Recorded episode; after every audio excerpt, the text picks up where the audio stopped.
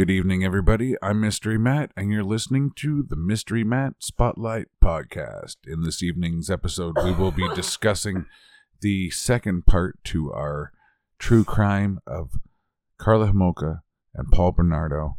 And if this kind of topic is not your bag, baby, then don't worry. We hope to be back next week with a new topic altogether. But if you do enjoy this kind of thing, strap yourself in and we'll get to part two. This evening I'm joined by Kelly and Sarah, just like last time. Take it away, ladies.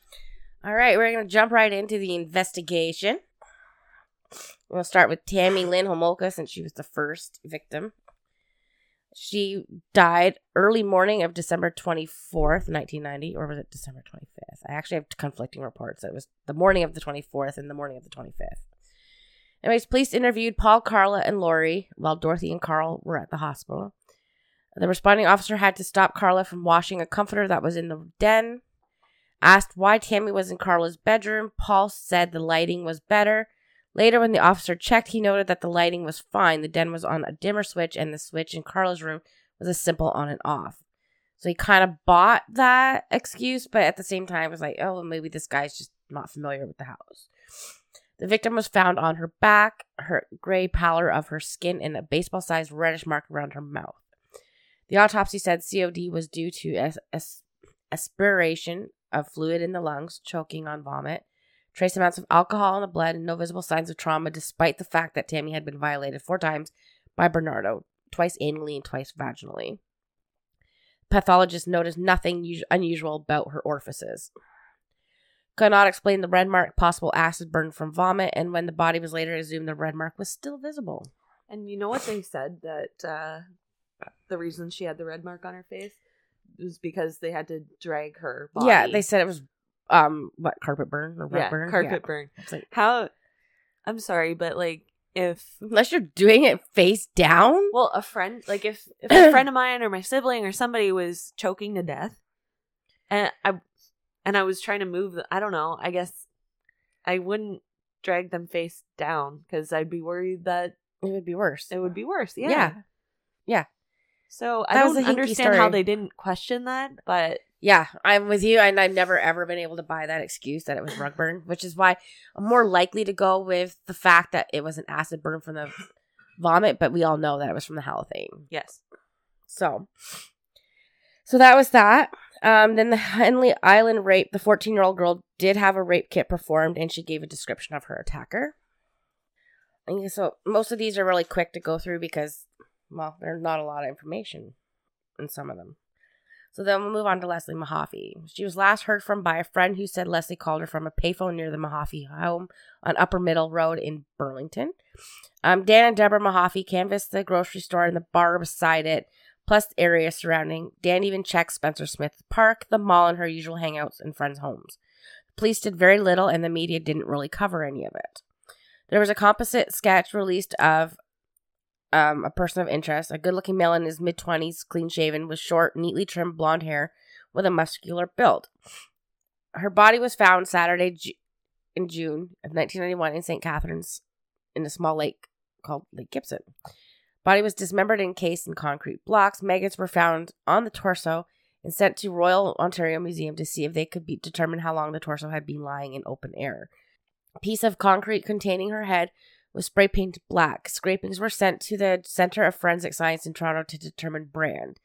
And samples of the cement were also sent to be tested. Identified by dental records, there was no fingerprints. There was no. They checked all barns, abandoned buildings, and old factories were searched as well. The type of cement used was quick mix. Had a suspect, Peter Stark, who was suspected in killing five young women. Later, police exhumed Leslie's body to do another postmortem. Results were never released, except later it was revealed two bruises on each side of her spinal column. Similar marks were found on Kristen French's body. COD was recorded as asphyxiation. Most of the evidence on her body would be compromised from the cement and the water. And Canadian psychiatrists and psychologists did up a profile on Leslie's killer. They might want to leave profiling to the FBI. Um, they said the offender is intelligent, careful, organized, white collar worker, possibly in construction. I think they actually meant blue collar because white collar is more per somebody in the financial district, which actually white collar would be a little bit more accurate. Um, had an isolated area, basement or garage, carefully controlled personality, personality, a solid citizen wouldn't draw attention, not from the neighborhood, collects pornography like kitty porn, not a psychopath, and only one unsub. We know there was definitely two. Other police reports that came in uh, regarding that, like that connect to this case, are um, two different women reported being stalked by a man in his 20s driving a gold Nissan. Both gave descriptions of car and license plate. One of them even followed him to his neighborhood but didn't see which house he went into. The police never followed up, and yes, that man was indeed Paul Bernardo who was stalking these two women. Now we go. Um, Greg McCrary consulted on a profile for Leslie Mahaffey's killer. We talked about Greg McCrary in JonBenét Ramsey's case. This time, I think he was kind of off the mark. He wasn't really on it, like as much as he was on that last case that we did. He did get some things right. He said it was sexually motivated and that murder was secondary. Fantasizes scenarios in the past. Experience experience with tools likely a laborer Abduction, rape, murder, and dismemberment and cemented was done in Burlington. The unsub drove her body to Lake Gibson for disposal, which we all know was wrong. The unsub would be under a great deal of stress, and that would pre- precipitate change in behavior. Might start abusing alcohol, drugs, or find religion. He also did up the profile without the usual tools to build a profile. He didn't have any crime scene photos. He didn't have the autopsy or police reports. He just was doing it of what he was told. And then Kristen French is calling. She's got the most um evidence because the more investigation was done, like a more in depth one. Eyewitnesses reported a man standing beside passenger side of a car in the parking lot of the Grace Lutheran Church told police it was a possible Camaro. One left shoe was found with arch support, lock of hair, a section of a mat ripped off showing streets of Scarborough. Her, the skin on her body was pink in color and clean. Accurate TOD could not be determined, although it was suspected that she had died recently and dumped there not weeks. Body was found on the side on its side, face was distorted. Niger investigates investigators identified her because they knew French was missing the top part of her smallest finger on her left hand. Bruising showed she had been beaten and raped. Hair had been chopped off. Um, her body was in overly pristine condition. Larvae developed in nose and ears and mouth, and now believe that French and Mahaffey murders were connected, and they know two people abducted Kristen French. So, general evidence for both of Leslie and Kristen. Um, Bernardo's best friend Van told a friend who was with the OPP about his suspicions of Bernardo and how much he looked like the sketch of the Scarborough rapist, and how those rapes stopped in 1990 when Bernardo moved to St. Catharines. Twelve days after Kristen was found, police knocked on Bernardo's door. Um, he couldn't help but brag to Karla later how calm and cool he was and that they never suspected anything. And they didn't. They never returned about that. I'm just rolling my eyes so much. Yeah, I hate this guy. He's such a fucking douchebag. he's a douche. It's putting it. That's actually being nice when you think about it. Mm-hmm. January 1993, two years later, test results from the Scarborough rapes were done. Results, results, results. I just like I can't believe it took that long. Yeah, three years. Yeah. Yeah, because the technology wasn't up to snuff, right? It's just but that's such a long time. but the results pointed to Bernardo, and Yeah. they promptly put him under surveillance. Now, wouldn't you just move in for that? Yeah, they You have DNA put him on evidence. surveillance, twenty four hour surveillance, and then tapped his phone, and that, Yeah. that's it. Yeah, that's it. So, as we all know, we've discussed the fact that that they've videotaped a lot of the attacks, not just on French Mahaffey and her sister Tammy, but also on Jane Doe. And I'm not sure did they tape Norma or not, but they did tape Jane, and I think January Girl that we never really touched on either. January Girl, yeah, it was so brief that there wasn't a whole lot of information, but that happened before their marriage. January Girl is the name that they came up with, that they referred to her as, and I think that's so disgusting. Yeah. It was, I I believe that was right after Tammy. Right? Yeah, it was. So they were, I don't know, coping, quote unquote, in their own way, and decided like two weeks after Tammy's death that they needed another sex slave. So they got this girl and they nicknamed her January Girl because it happened in nobody, January. Nobody knows her name. So the videotapes were first discovered by Bernardo's first lawyer, Ken Murray. Six eight millimeter tapes, and Murray sat on those tapes for two months before he called, or before he contacted a lawyer to take over his case, and then he called his own criminal attorney. Murray was ordered by a judge to hand over all the tapes and any copies. At first, Murray denied there were copies, but then admitted to them and was forced to hand them over as well. Now, my thought is, what are you going to do with those copies, Ken Murray? Are you going to sit there and spank your monkey to them? Are you Yeah. some sick fuck too? Spank your monkey. You know what I mean? Like, why do you need copies of them? Like, why would you even deny? It's like, yeah, I made copies. You know, I needed them for my defense. Fine. But you're not doing that now. Yeah, because he stepped away from the case. You stepped away from the case. So you, why would you even deny that you had copies? Yeah, It makes no sense to me. That's hinky and sketchy. And I'm, oh, that makes me mad. Sarah mad. I'm mad. Yeah. Um, I know on some of the tapes there was some consent consensual sex. Like, uh, I think they had a threesome with a hooker. Yeah, that's different. If it's consensual, whoop de doo, Basil, right? But, but there was a lot of tapes. a of lot tapes. of that was not consensual, and these poor girls were raped repeatedly, tortured, beaten. Mhm. Like, it's horrible.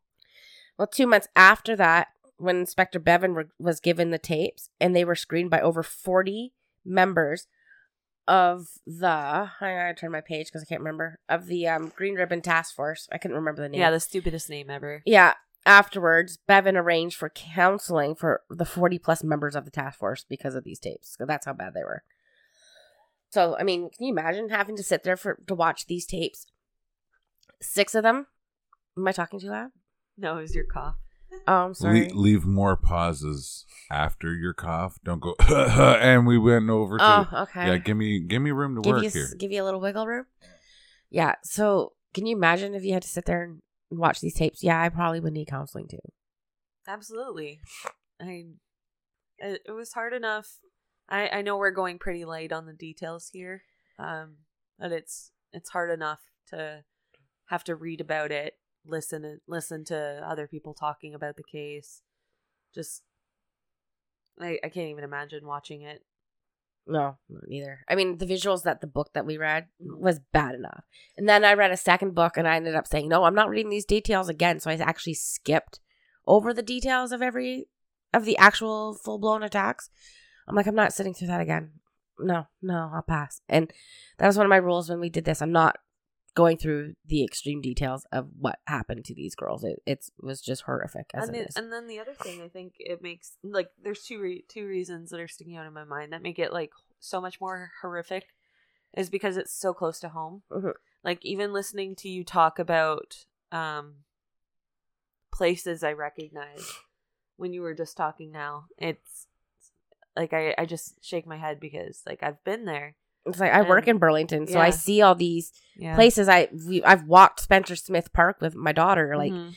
um, and they have two prominent malls. I'm assuming back then, I think they were probably talking mostly about Burlington Mall. I don't, yeah, I can't remember if Mapleview was done by then or not. Um, because I mean that's going back some time. And then, And, and then same with Penn Center, and well, my best friend went to school at Governor Simcoe where that one girl was raped. Like, and she knew friends of Kristen's, and her dad worked with Karla's mom. Or yeah, so like, there's so many connections, and it's just, it just gets ridiculous. So when I was researching this case, because I worked nights, I was doing a lot of it in Burlington at my job, and I didn't want anybody seeing what books I was reading or what I was doing. Yeah, so when- I would cover when the covers. When Sarah handed me the book to read after she had finished it, there was just A blank a piece blank of paper. piece of paper covering the front, um, just so that nobody had to see their stupid faces. Because you don't know if anybody in that building was knew the families. Yeah, they absolutely could have. Yeah. And then the other thing um, that I think is different about this case too is even though we don't know a lot of the victims, like specifically who they were, we don't know details about their lives. A lot of them are still alive Yeah. today, Yeah, and it's to me, it's one thing like but even if I had a list of the Scarborough ra- rapist victims, if I had their names, I would not read them anyways. You know, because I would. yeah, You have to respect their privacy, right? That's right? fair. That's fair. Yeah. Um, but it's just like I'm talking about more the like the fact that they're alive. Mhm. I think it's easier to kind of separate when you know we're talking about a case and the person's no longer with us and we can kind of just section that off in our brain but Mhm. when you know this person is still alive they probably live somewhat near you you've been to these places. Yeah. Like it's just it's all a lot. Yeah. So Well, before hold on before you Yeah. go on. Also, when you mention victims that uh have passed away, you're kind of like bringing recognition to them like listen, this person suffered like this. We got to make sure this kind of thing doesn't happen. However, when it comes to someone who is a still living victim, now it's a thing of privacy. You don't want to bring attention to them or anything else that might be unwanted or anything else like that, right? So, um, that that's a major difference between you know living versus dead victim mentions. You know, Yeah. So obviously, after Karla was beaten by Paul severely and ended up in the hospital for three days, um, she had to do something, right? So she got a lawyer. Yep. She lawyered up. Good, actually, good for her. That was actually smart. Although I can't stand this woman, that was very smart. yay, paper shuffling. Who doesn't like paper shuffling? Paper shuffling. I'm gonna hold on to the mic. Luck be a lady. No, inappropriate for this kind of topic, eh? Yeah, yeah, Yeah, don't do yeah. that. Yeah, see, it's it's really hard to you know bring the upbeatness that is known in the mystery mat spotlight to a topic like this. However, it's shown mathematically that there's a large portion of the audience that likes the topic such as this. So everybody's got their paperwork back in order. yeah. Yeah. All right. I'm glad everyone's here tonight. Let's continue. So, as uh, Sarah mentioned before, um, Karla was beaten so severely that her injuries put her into the hospital. And she made claims that he made her sleep in the root cellar, threw knives at her, and threatened to kill her.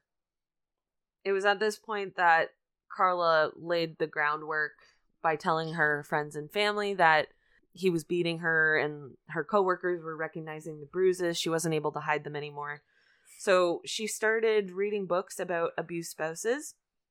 She created an alibi for herself and presented herself in a five hour interview to the police as the textbook battered wife. or also known as a compliant victim. Yep. At this point, she started dating someone else. And it was only a month after she had separated from Paul. She was staying with her aunt and uncle up in where was it? Mhm. Up in near Etobicoke or some I shit don't like know, that. but uh, she wasn't around St. Catharines. No, she was up in the Toronto area. That much yeah, and uh, because they were separated, Paul was so upset. I this part becomes so sad because it's so horrible, and I Yeah. have no sympathy for this ass fuck. he started getting arrested for unrelated crimes. Um, he took pills and drank a ton of vodka in order to confront Karla's mom to try to find her. With That no never luck. happened Oh, because you read it that he confronted her at her workplace, right? after. Yeah. but but she wasn't at the workplace. But you, but he, you said you read the book where it said that he confronted her, tried to confront his, her mom at her mother's workplace. Yeah, That never happened because I would know about it. I looked into it. Oh. remember I said my best friend's dad worked with her mom. That Yeah. never happened. Huh. Never happened. okay. Well, I just want to interject because if I know it didn't happen, I'm going to say why say don't so. we just cut it all out? no, because it's funner to say it never happened. Yeah, but don't give such a long pause. You know, suspense kills people. Never happened. You know. okay. Well, um, I have been corrected. I'd Um, expect you to do the same for me. So Either way, he recorded himself crying about losing Karla. I know you can find that on the internet. It's hilarious. It's so pathetic. oh, she's such a- Karla, Karla, Karla, I'm sorry. oh, like you know what? You're a fucking douche. yeah. you ass butt. Shut up. even while he was on camera, like, mm, listen, suicide is not a joke. It's not funny at all. No, but he wasn't suicidal. But when it comes to this piece of shit, he quote unquote attempted suicide on camera, where he tried to cut his wrists and he didn't even draw blood. No, because he's a narcissist. Yes. Narcissists can't do that. And then proceeded to later on cry that he was too young to die. what a piece of shit. I hate this guy. and this is why. This guy is why we should have the death penalty in Canada. um so yeah, Karla's moving on, living her best life, I guess, dating a new guy. Um, and then she finds out the cops are trying to involve her in the murder charges. That's when she tells her lawyer that she was there for Tammy, Leslie, and Kristen's murders. And that's when she tried to start working the police in order to get an offer. She spoke about Paul's abuse and fed on the sympathy of others. She loved it. Oh yeah. She spoke about the incidents where victims disassociate, or she was told about the incidents where victims disassociate when being abused and how they're unaware of things that are going on or things that they do. Um, the cops told her of battered wife syndrome, trying to convince her that maybe she was a participant, um, even though she was claiming that she was not willing whatsoever. Uh, she then convinced the police that she would testify against Paul if she was granted immunity. Uh, against in the two cases of Yeah. Kristen and Leslie. The prosecutors were eager to get the case over with, so they agreed. Uh, and then she waited to tell the cops everything was on the tapes until this deal was made because she wanted to secure. Well, I don't think she told them anything about the tapes until after the tapes were actually handed over and she had to. Mm, And because of the embarrassment, the cops didn't renege on her deal. Yeah. So the lawyer started telling her she needed to act the part. She needed to move back in with her parents and she needed to break up with her boyfriend because the visual wasn't really great being the battered wife, getting abused, and then all of a sudden, one month later, dating somebody new. Yeah. Going out, whatever, partying, Sex. sex. Because if you're abused and you just get out of an abusive relationship, you don't even want to be touched, let alone having sex with somebody else. Hmm Well, I think a lot of uh, Karla's behavior started to get questioned later on. Oh, it sh- as it should have. as it should have absolutely um so what was going on for paul during that time Oh, didn't we want to talk about some of her her deal of what exactly her deal entailed? go ahead if you Yeah. So part of her deal included that one, if she lies, gives misinformation, participated and physically killed anyone or involved in any of the rapes on Henley Island or Scarborough, her deal is done. She, two, she will not give an account directly or indirectly to the press, media, or for the purposes of any book, movie, or like endeavor. Three, she will not seek or receive directly or indirectly any compensating compensation relating to the above, including any and all events and occurrences arising from the police investigation, criminal proceedings, or any statements given by her to the police. So yeah, she had a really strong deal, and the her the stuff about hom- um her sister was tacked on later, which would change her sentence Mhm. to twelve instead of ten years. yes wow Yeah, and then she was out anyway. It was like she had a chance to be out in four years, but she actually, I think she served her entire time. yes she did Yeah. she did She had to, or we all would have rioted. we all still wanted to riot. uh so as i was saying where's paul at right now well he started dating someone new too good Oh, for him moving on her name was marie and a lot of her personality was very similar to Karla in the sense that she loved writing love notes. Oh, the fucking Yeah. love notes. Um, and the notes entailed a lot of uh, promises to have violent sex with him and being submissive. So Is there like a dating site for like these probably ass um, hats? Yeah, probably. There really is. Oh, God, yes. Hundred- There's probably like thousands of I mean, probably not. Do you have to go to the then. dark web to find this shit? I don't think so. They didn't have the dark web back in the early 90s. They barely had the web. Yeah. so where the hell would you meet you these remember people? that dial tone Dirty bars. Oh, in dirty order bars. to connect? Oh, you mean like the internet? seven, seven, eight, seven, six, seven, seven, s- whatever fucking numbers. Nine, One eight hundred half sex. I'm pretty sure was one of them. I was talking about the like dial tone to connect to the internet. Oh, that wasn't until like 94, 95. Oh yeah, yeah. Kel- Kelly was. What, Kelly wasn't born you- yet. We- yeah, we're yeah. You weren't. No. Oh come on, it's fun. Anyways, um, yeah, no. To load a single web page was like a half hour, so that that's not the best place to order something back then. But so No, yeah, it would have been saying, yeah, like- would have been more telephone or No. dirty bars. I just- stuff. that. Were yeah, you listening? yeah. Were you? or even the the old fashioned personal ads. Yeah, yeah. Like in the Pina Colada I song. was just gonna say that. If you like pina colada. Or as my brother was saying, if you like penis a lotta. Oh. Yeah, he does. I do too. You like penises? Oh, I was. Oh, I was like, why are you married to me? Shut up. Bless you. so, Paul was finally arrested after all of this. And during every interview and when he got arrested, he acted bored and entitled like the little piece of shit that he is. Um, he said absolutely nothing to the cops. Uh, they brought up the cement to him, trying to get him to talk, teasing him that there was poor mixing done, but he didn't bite that. He just said if he was the one who did it, he would have done it right. You Uh-huh. what an idiot. It's like the OJ book. If I had done it. Yeah, well, we already know the answer. uh, the cops got a search warrant for the house, finally. And they found blood splatter on the walls, newspaper clippings of each crime, test tubes containing mysterious substances, a brown paper bag filled with soiled women's underwear. Ew. Yeah. Whose underwear? Did we ever find out? Who soiled them? Yeah, like, did we find out whose underwear? I think is? it was uh, just random victims and Karla's and Well. That's a whole lot of dirty trophies. Like if you're trying to get away with stuff, don't keep everything. yeah, if it's like they- a hoarder's nightmare. if they have a ring, keep that ring. You'll be known as the ring keeper guy, whatever. Don't keep like their hair and then, you know, Their soiled underpants. yeah, and then and then be so involved in it that you're like, okay, you know what? I like these newspaper articles. I'm going to keep those too. No, that's not fucking Oh, creepy before we either. go on, can we talk about the videotape of Karla walking through her house with the police and the lawyers?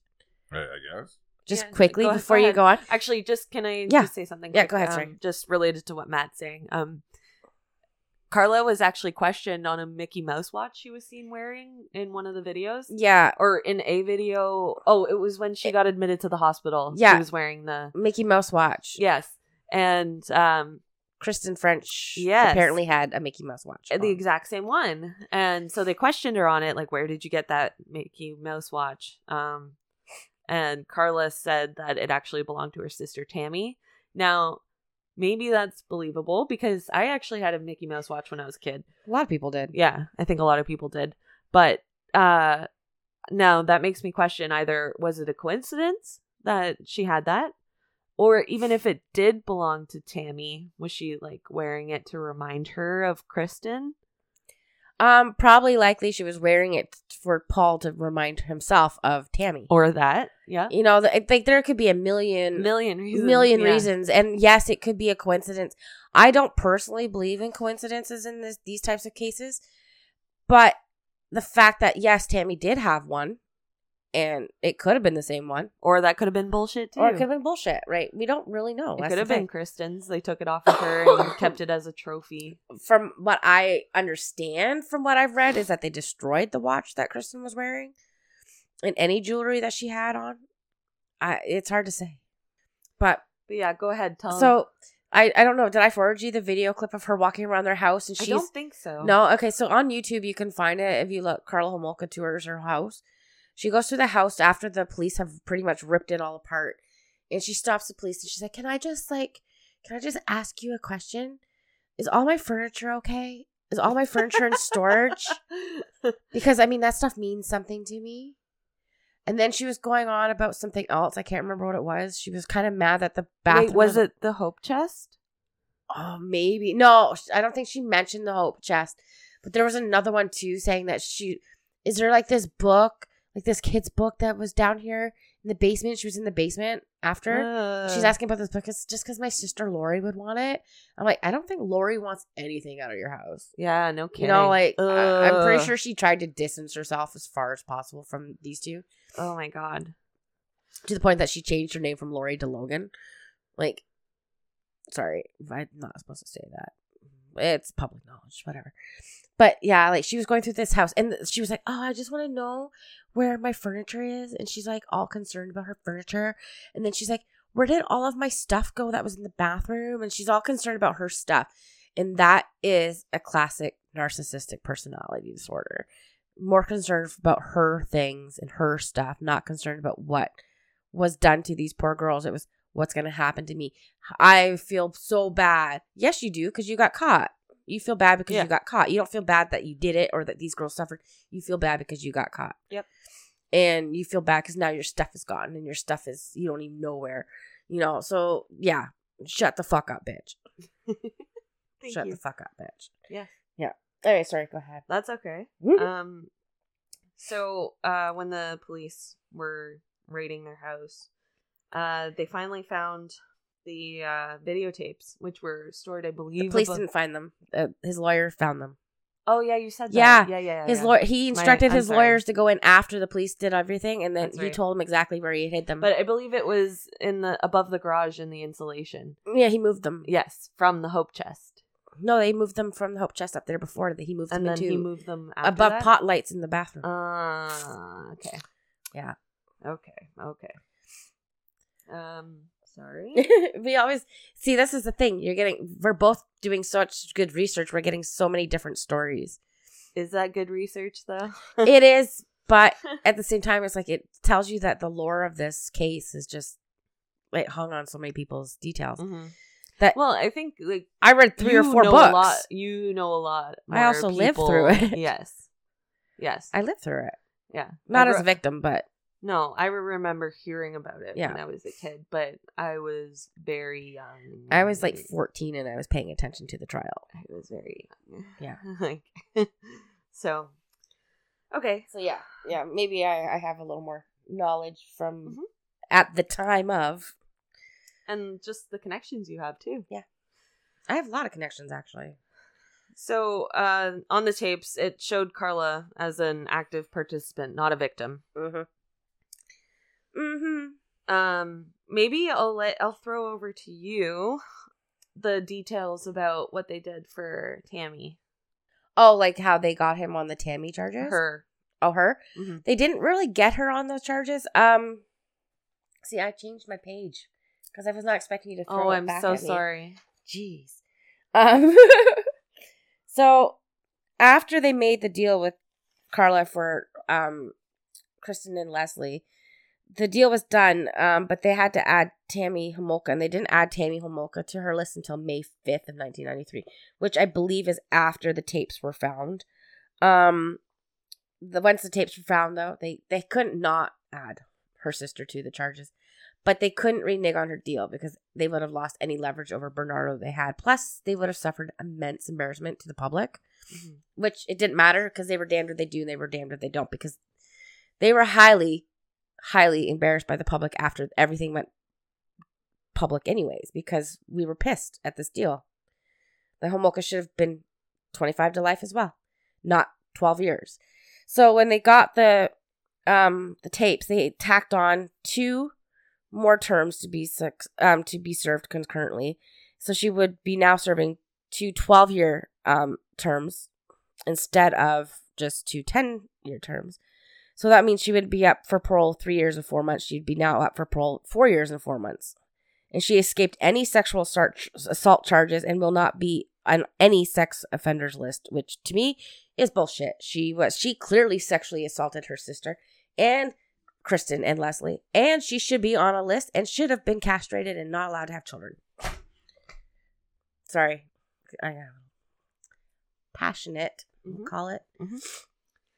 So during the trial, Karla spent four days telling her story about the murders and rapes, adding and withholding details each time. So Yep. the story would change slightly every time she was telling it. Um, she, as I said before, she absolutely loved the attention. And every time she was getting into detail about what was going on, the everybody that was listening to it would have to take breaks because listening to the retelling of the stories was just absolutely horrifying as any sane person would think. And same with the jury because the Yeah. jury and the not so much the the gallery, but Mhm. everybody in the actual courtroom, the jury included the judge, had to actually sit through the tapes, Yes, the visual tapes. more than once. more than once, and everybody in the gallery could actually hear the audio from these tapes. So you can imagine what that had to do to those Oh, people, yeah. especially the parents. Oh my god! But even just while she was talking, they Yeah. were taking a lot of breaks. And eventually she was like criticizing them on feeling the need to take so many breaks. because she was like starting to get amped up and get into the story and get excited because she was getting all this attention and then all of a sudden they would need a break Yeah. and that was upsetting her Yeah. um It's because she was getting off on it. yeah she absolutely was She's what they call a very rare, very rare offender for a female because Mhm. she would get actually off on the assaults where most women don't kill or even attack like this. They don't do it for sexual gratification. Men do it mostly. f- It's a way for them to get off. Even stabbing a woman is a simple way to, for them to get off. Women don't normally function that way. Well, I think even when I was reading about um, the profile they were building, they originally said that it was two men. Yeah. And one would Just be submissive because- and one would be dominant. Yeah. I don't find that in this case. Obviously, it's not two men, but I don't feel that there's a submissive in this case. Yeah, I think we'll talk about that later. Yeah. Yes, proceed. So after Karla's testimony, Paul was formally charged uh, based on it. Charged with two counts of first degree murder, two counts of kidnapping, two counts of un- unlawful confinement, two counts of aggravated sexual assault, and one count of indignity to a human body when he dismembered. Yeah. Uh, during this time, Paul's father was released from jail from unrelated sexual harassment charges. Yeah, because his daughter decided to take him to court because she suspected her father of molesting her own daughter. Obviously, she couldn't get him charged with her own molestation because statute of limitations. And I'm sorry, there shouldn't be a time. statute of limitations on that. Yeah, because yeah. of uh, sorry, uh, that's something I'm very passionate about because like sometimes it takes a long time for people to process what's happened to them or even remember Yeah, what's happened, especially if it's like when you were a child. yeah. So I- agree with you. There should not be A statute of limitations. on. And what is it? Is it five or fifteen years? I don't know. I can't even remember. I know it's for day. It doesn't matter. It doesn't matter. Fifteen years, five years. It's it's too short. You should have time. yeah.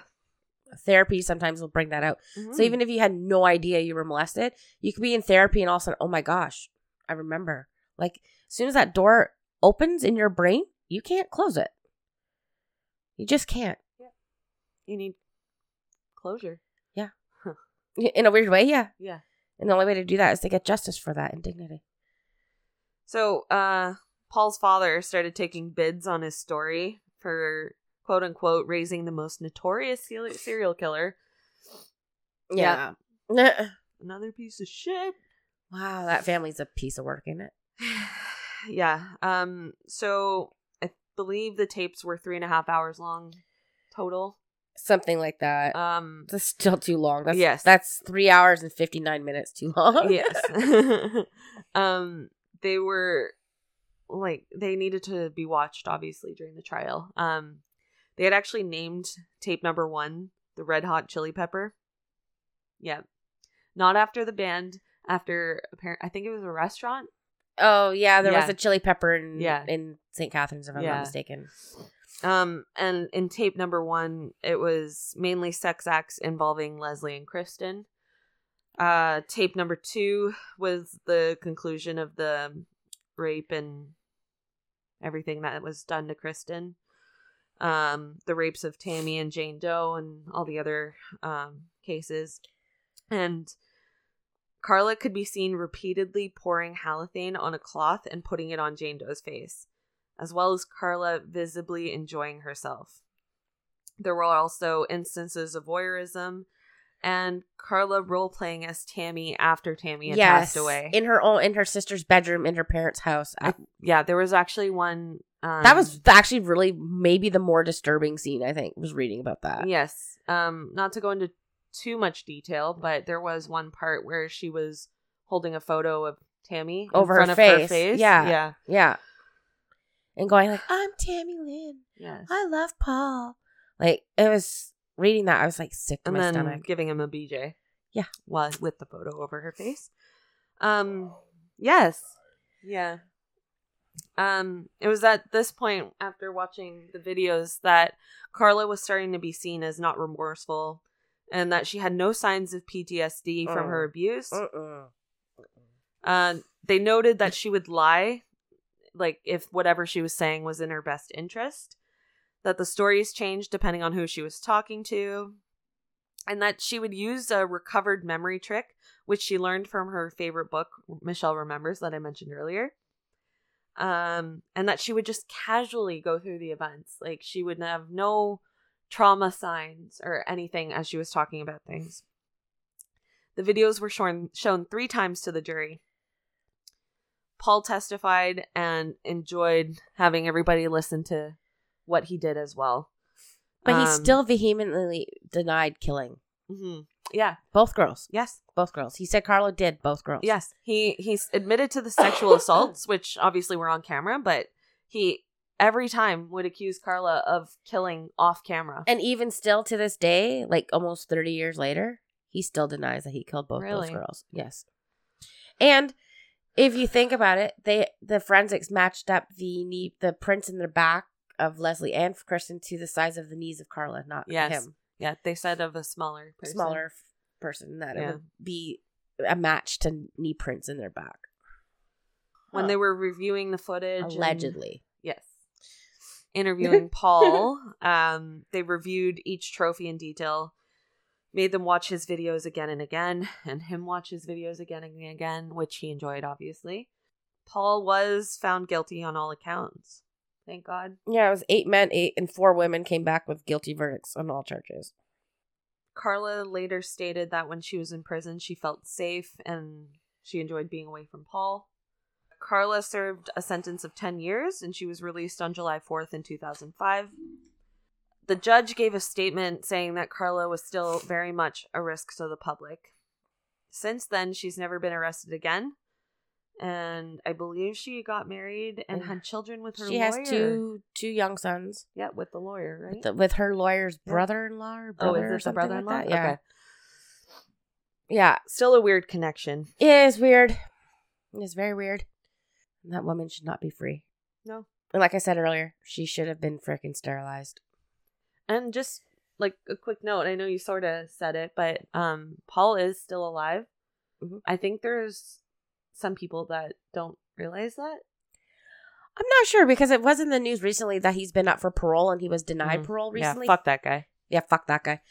But you know what? This is my theory. This is why I think we should have the death penalty because keeping an asshole like that alive, we are paying for him to be protected in prison Yeah. and he's got access to the internet. Granted, it's it's monitored, but he's got a TV in his cell. He's got all the comforts he can because Well, he doesn't have to that- leave it, and we're paying for that. I'm sorry, that guy should be fucking hanging from a goddamn tree. That, that's one of the things that pisses me off. Like, there's like, you know, full blown family men that for whatever reason can't get a job, can't keep a job, or even just families in general that can't, you know, pay bills each month.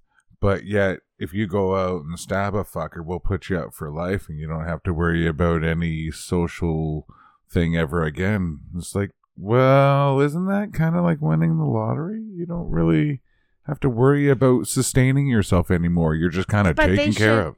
With Paul though, they should like, oh, we're not going to put you in solitary and protect you. You're going into Gen Pop, and guess what? He would have been dead within a week, and we Yeah. wouldn't be talking about this. Well, and the other thing I read was that um, they actually had to like go out and get special food for Paul because He's otherwise, dietary issues. well, and if um the the the kitchen staff found out that they were making food and Paul was going to be getting it, they would like spit in it or piss in it or whatever. let them, Yeah, I let know. them fucking do it. What's with the special See, this is treatment where of we this need fucking Woodsy. guy? Woodsy should be here weighing in on this aspect of this case is the incarceration incarceration of people like Paul because he obviously had ex- like experience, right?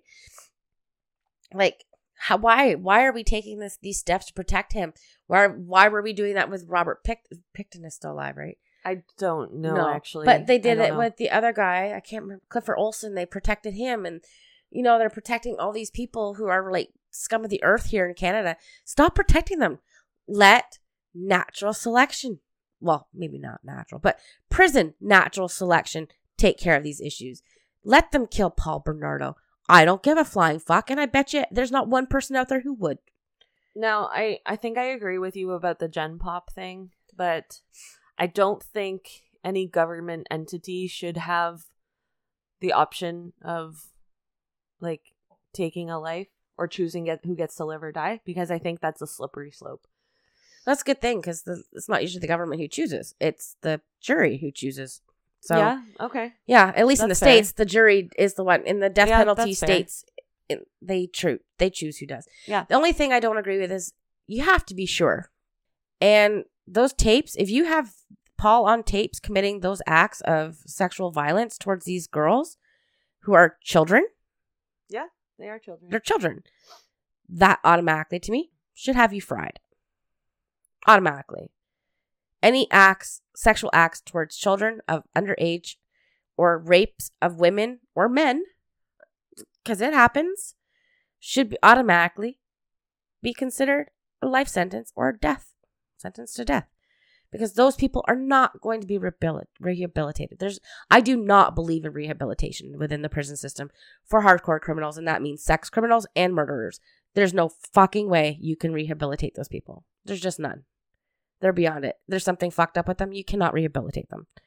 They can play the nice guy card all they want, but even freaking Edmund Kemper says that yes, I'm an intelligent man. I know exactly what I was wrong. Do not release me because I cannot be rehabilitated. I will do this again Mm. his honesty, I commend him on that. Do I respect him? No. Do I know what he did? Yeah, and it's disgusting. But I respect the fact that he recognizes the main problem. He cannot be rehabilitated. And that, he says as well, cannot, nobody can be rehabilitated.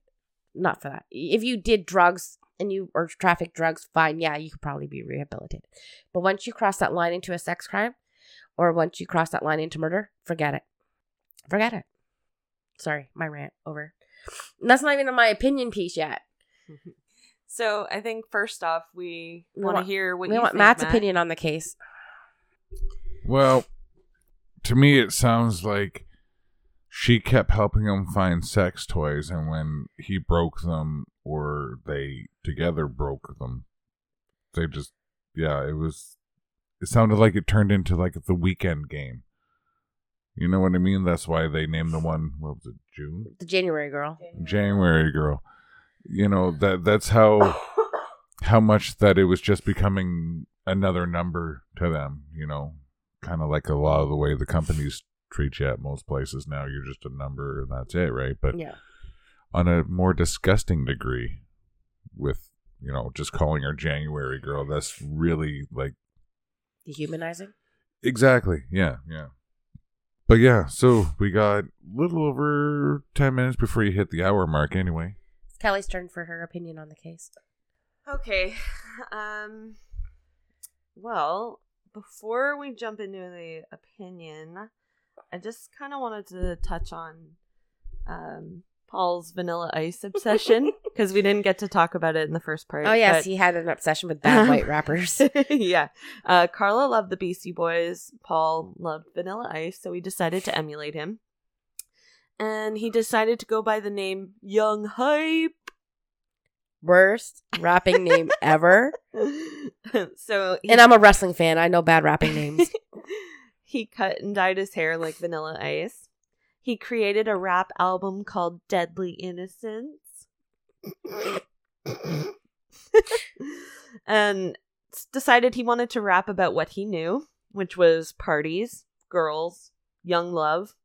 He wanted to talk about the issues he faced, like relationships, breakups, stealing, and death.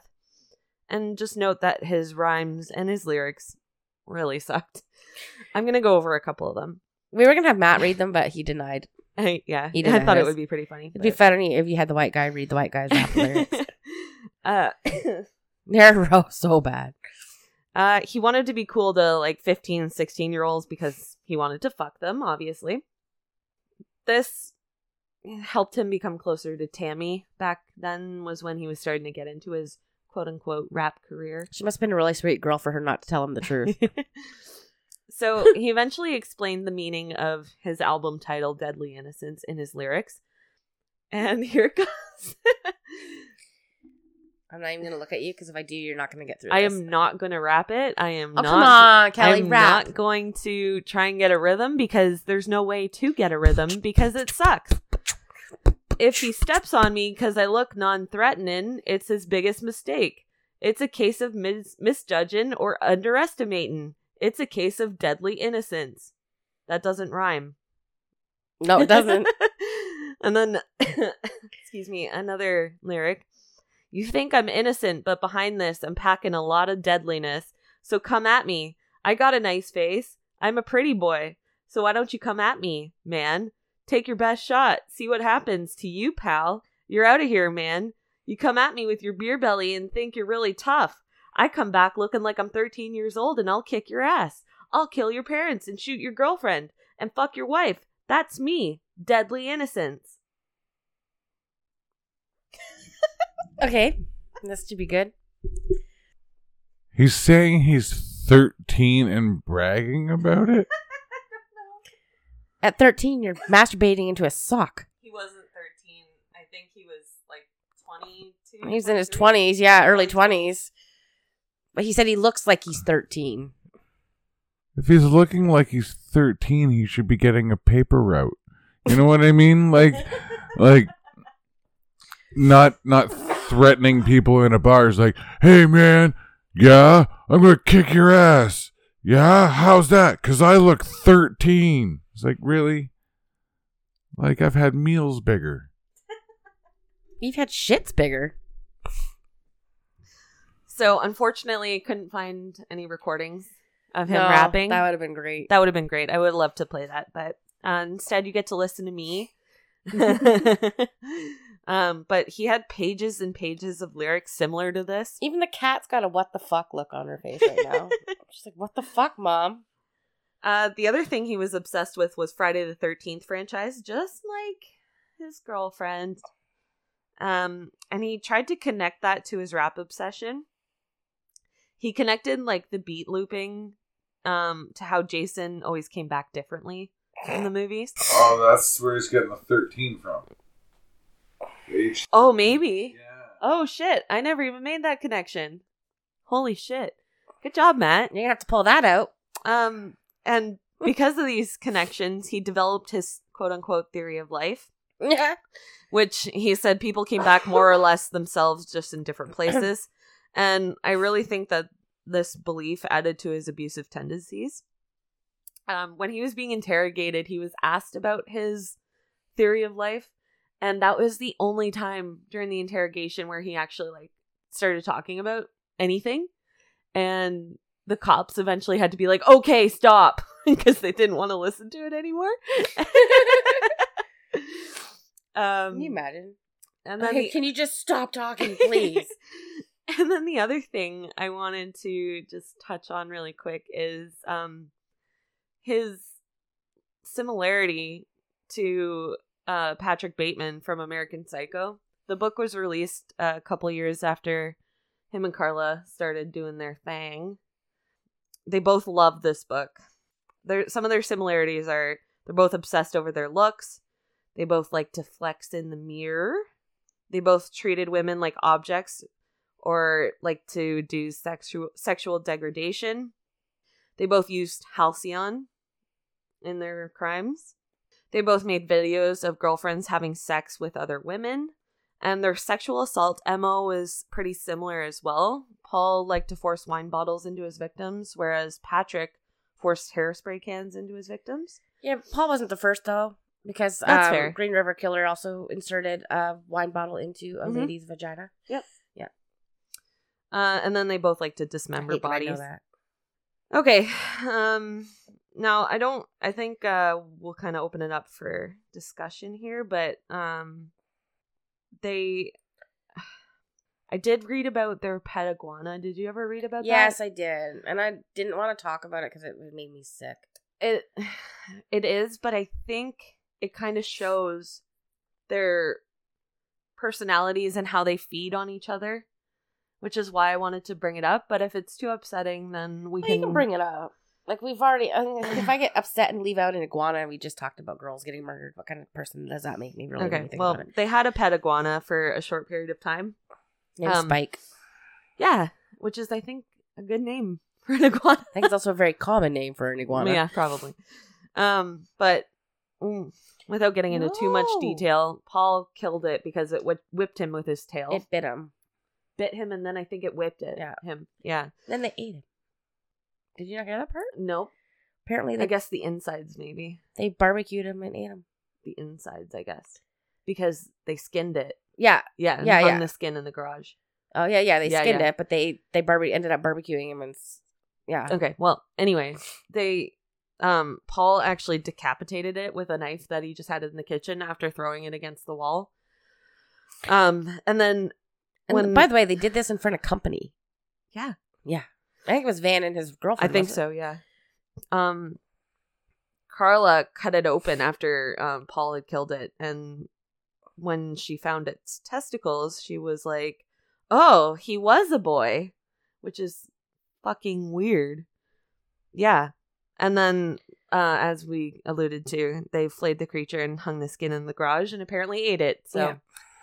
Um but I think that kind of shows you the two they're two different personalities and they're two different characters. Um Paul is very violent and reactive, compulsive, things like that whereas Karla is very methodical? Yeah. and highly intelligent. Um, that's the only really, really reason I wanted to bring it up, um, because I think it's a perfect example of the two of them. But well, they had one element of the homicidal triad, and that's the the cruelty to animal aspect. yes, Um, as far as we know, there's no bedwetting in his history or hers. yeah, I never heard about that. Um, yeah, Or and- the Or arson. head injuries. The head injury. The I think the the one catalyst to his personality change might have been the lack of oxygen to his brain when he was born. It might have Yeah, gone to that one part of his Oh, yeah, um that's- cerebral that's a good cerebrum point. Yeah, that might have affected his um moral compass. Mhm. As for her, well, women don't usually follow the uh, homicidal triad in the first place. Um, we can't be profiled because there's not a lot of us, and the the ones that are, I like how you're saying us. well, because we're female. Is it because we're female, or you're counting yourself as No. a female serial killer? I can profile killer? myself easily. I've had none of those. I'm definitely not a cruelty oh against my god, animals. you've profiled yourself? Haven't you? Nope. Oh, You're I gonna- love doing that. You want to profile me Not right now. Maybe off later? Maybe later.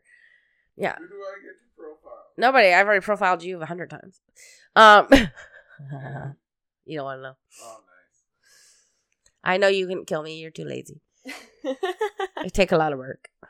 but I think the two of them together created the perfect storm. Oh yeah, yeah, definitely. Like, It's and they a match each to a other gasoline on. can. Yes.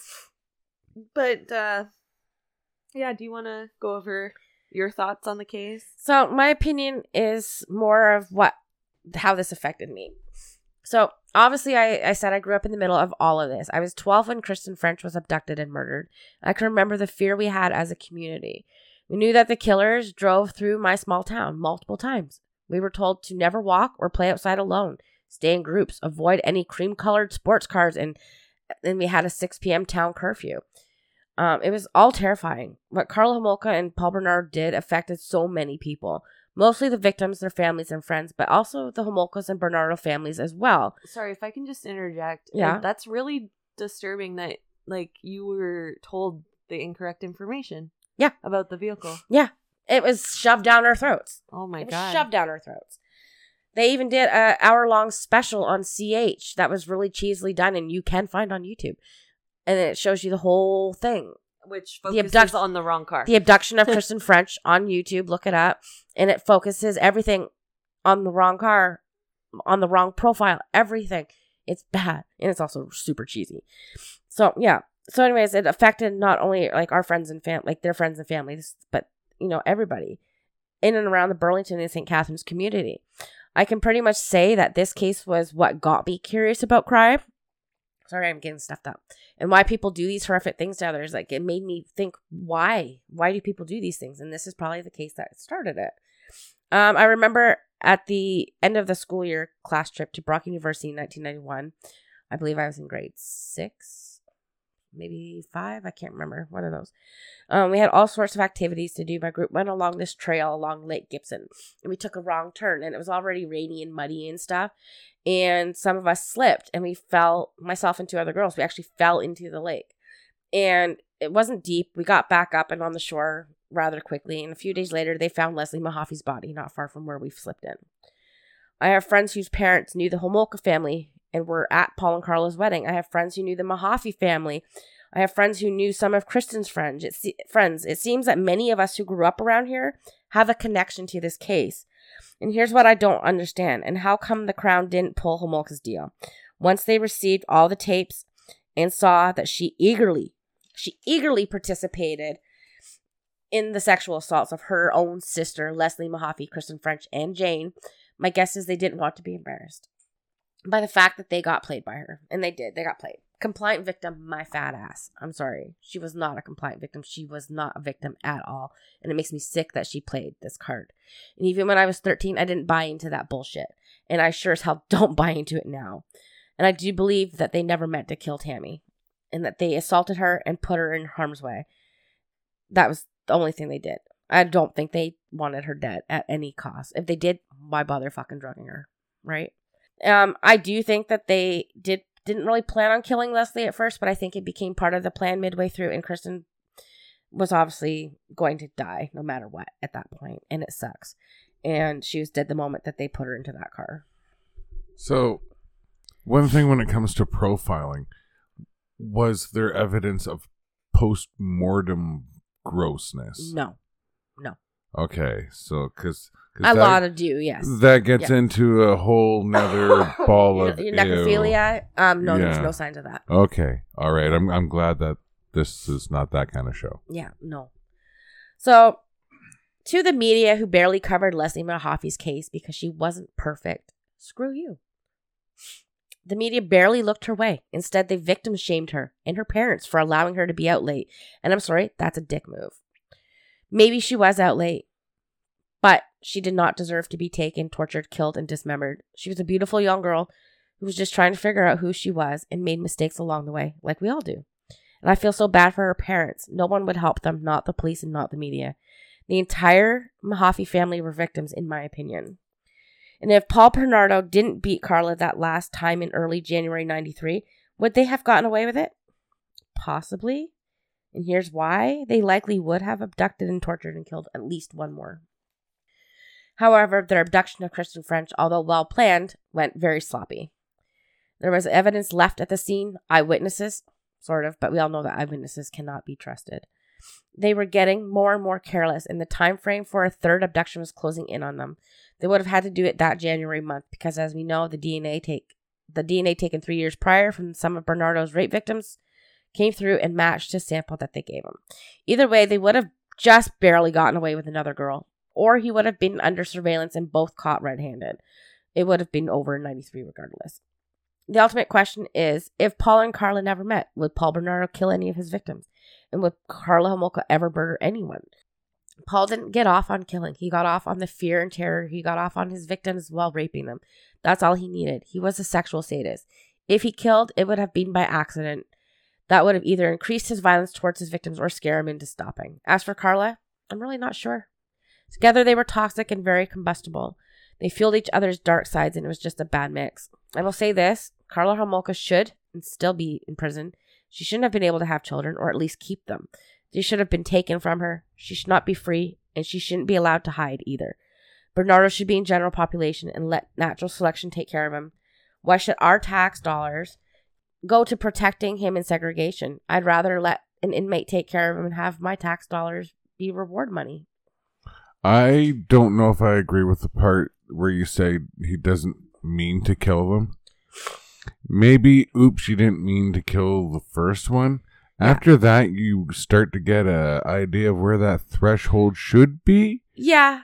No, so and, and so I don't know if I agree with didn't mean to kill. What, I- what the part where if he never met Karla, would he have killed that part? No. Or you mean after he killed Tammy by accident?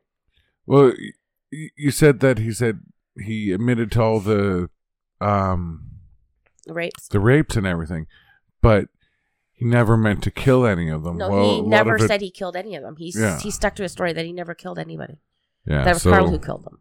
I don't know. This whole thing's kind of washed out and retold. I think you know Yeah. what I mean. Well, it's got thirty years on it, right? Well, that and, you know retellings and reimaginings of uh like like we've already picked out a couple different incidences where facts have been given one way and then we've gone back and checked and said no that was actually you know not part of this or a misinformation you know back then you didn't have the internet to go just you know look it up like i said it took you like a half an hour to get one web page But uh, Yeah. yeah. is that the whole shooting match? We Pretty got much. everybody's opinion. Everybody's good and sad now. You know, I'm gonna have to cleanse the house again. yeah. Get that white sage out. Well, I don't know about you guys, but I think these guys caused 9/11. That can be the running joke for every true crime podcast. Why not? It seems to work, and only a couple people get to the end of the murder ones. You know, it gets lower as it goes up. That's why we've kept this one down to two instead of four, right? Yeah. So if you did get to the end of the first one all the way through number four, you'd get this joke. If not, go listen to it now. It's it, it's pretty good. The John Kelly- Benet Ramsey part four Kelly's got the, the, the best ending. uh, ending. Yeah, the best explanation of how it went down. Sorry, I don't have something special this time. I should have. If if we had a couple alcoholic beverages, I might have wrapped. Sorry. Yeah. Alrighty, well I've been Miss Sorry. Alrighty, I've been Mystery Matt, and this has been part two of our season three uh opener, two parter kind of deal. So thank you to everybody, and uh we'll see you next week. Peace.